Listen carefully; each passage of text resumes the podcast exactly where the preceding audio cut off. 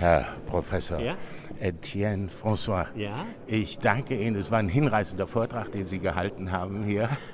Ich möchte Ihnen gerne noch ein paar Fragen stellen. Gerne, Sie gerne. haben uns über Plätze aufgeklärt und die Plätze als Ausdruck der Civitas, der Urbs, Platz abgeleitet aus der Antike, Ja? der Ort, wo Polis und Oikos Ja? austauscht. Wir haben das gehört im Zusammenhang mit dem ehemaligen Gauforum. Im Zusammenhang mit Erinnerungskultur wurde Ihr Vortrag gehalten. Sie haben sicherlich auch die philosophische Arbeit von Jürgen Habermas irgendwo im Hinterkopf, Ja. der Strukturwandel Klar, der ja, ja. Öffentlichkeit. Ja, ja, ja, Und ein Platz ist ja auch, wenn er unbedeutend ist, ein Ausdruck der städtischen Öffentlichkeit. Ja? Und äh, äh, möglicherweise ist in diesem, ich sage Ihnen jetzt eine These und möchte Ja? wissen, was Sie davon halten.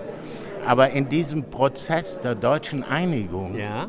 Westdeutschland auf der einen Seite und Ostdeutschland auf der anderen Seite, was schon Vergangenheit ist mittlerweile, war ja ein großer Streitpunkt der Faschismus. Ja? Es gab zwei verschiedene Ja? Einschätzungen. Ja, ja. hm. Und diese Geschichte ist möglicherweise im Zusammenhang mit der Einigung verdrängt worden, ein bisschen.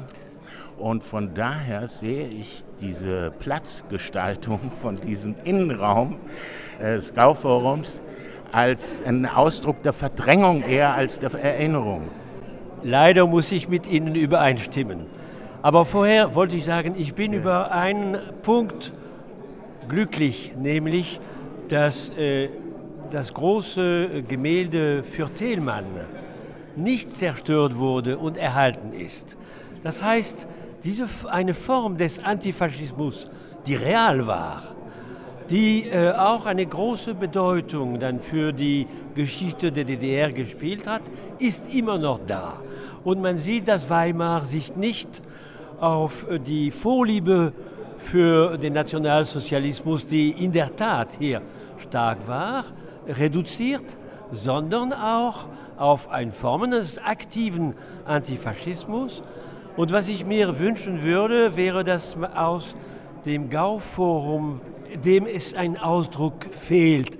Ich sehe das als einen Platz des schlechtes Gewissen. Dass aus diesem Platz etwas anderes wird, in Platz, in welchem man sieht, dass man zwar die Vergangenheit auch in ihren negativen Aspekten, dass man dazu steht, aber äh, dass man die Zukunft nicht auf die Bewältigung dieser Vergangenheit reduziert, dass die Zukunft auch eine andere Gestaltung hat.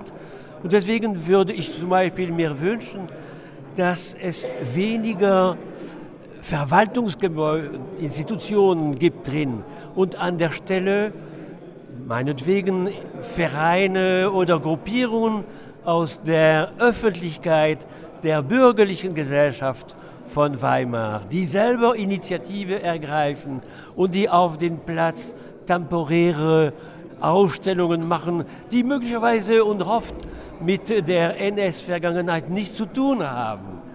Aber nur so wird man aus diesem Platz des schlechten Gewissens und des Terrors auch einen Platz der Freiheit machen.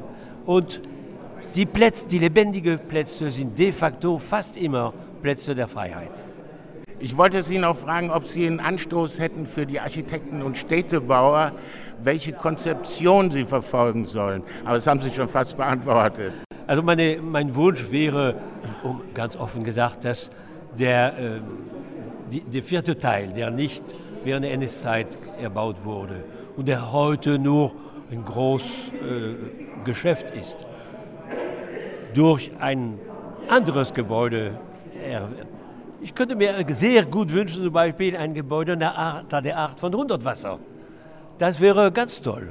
Äh, Und das hätte dann, das würde zu einem Gegensatz von unterschiedlichen Formen der Gestaltung des Platzes führen, der niemand gleichgültig machen würde. Oder wenn es nicht 100 Wasser ist, dann er ist tot. Frank Gehry oder solche Architekten. Natürlich ist das würde viel Geld kosten. Aber ich glaube, das wäre eine sinnvolle Investition für die Zukunft. Herr Etienne, François, ja. ich danke Ihnen für die Anregung. Danke.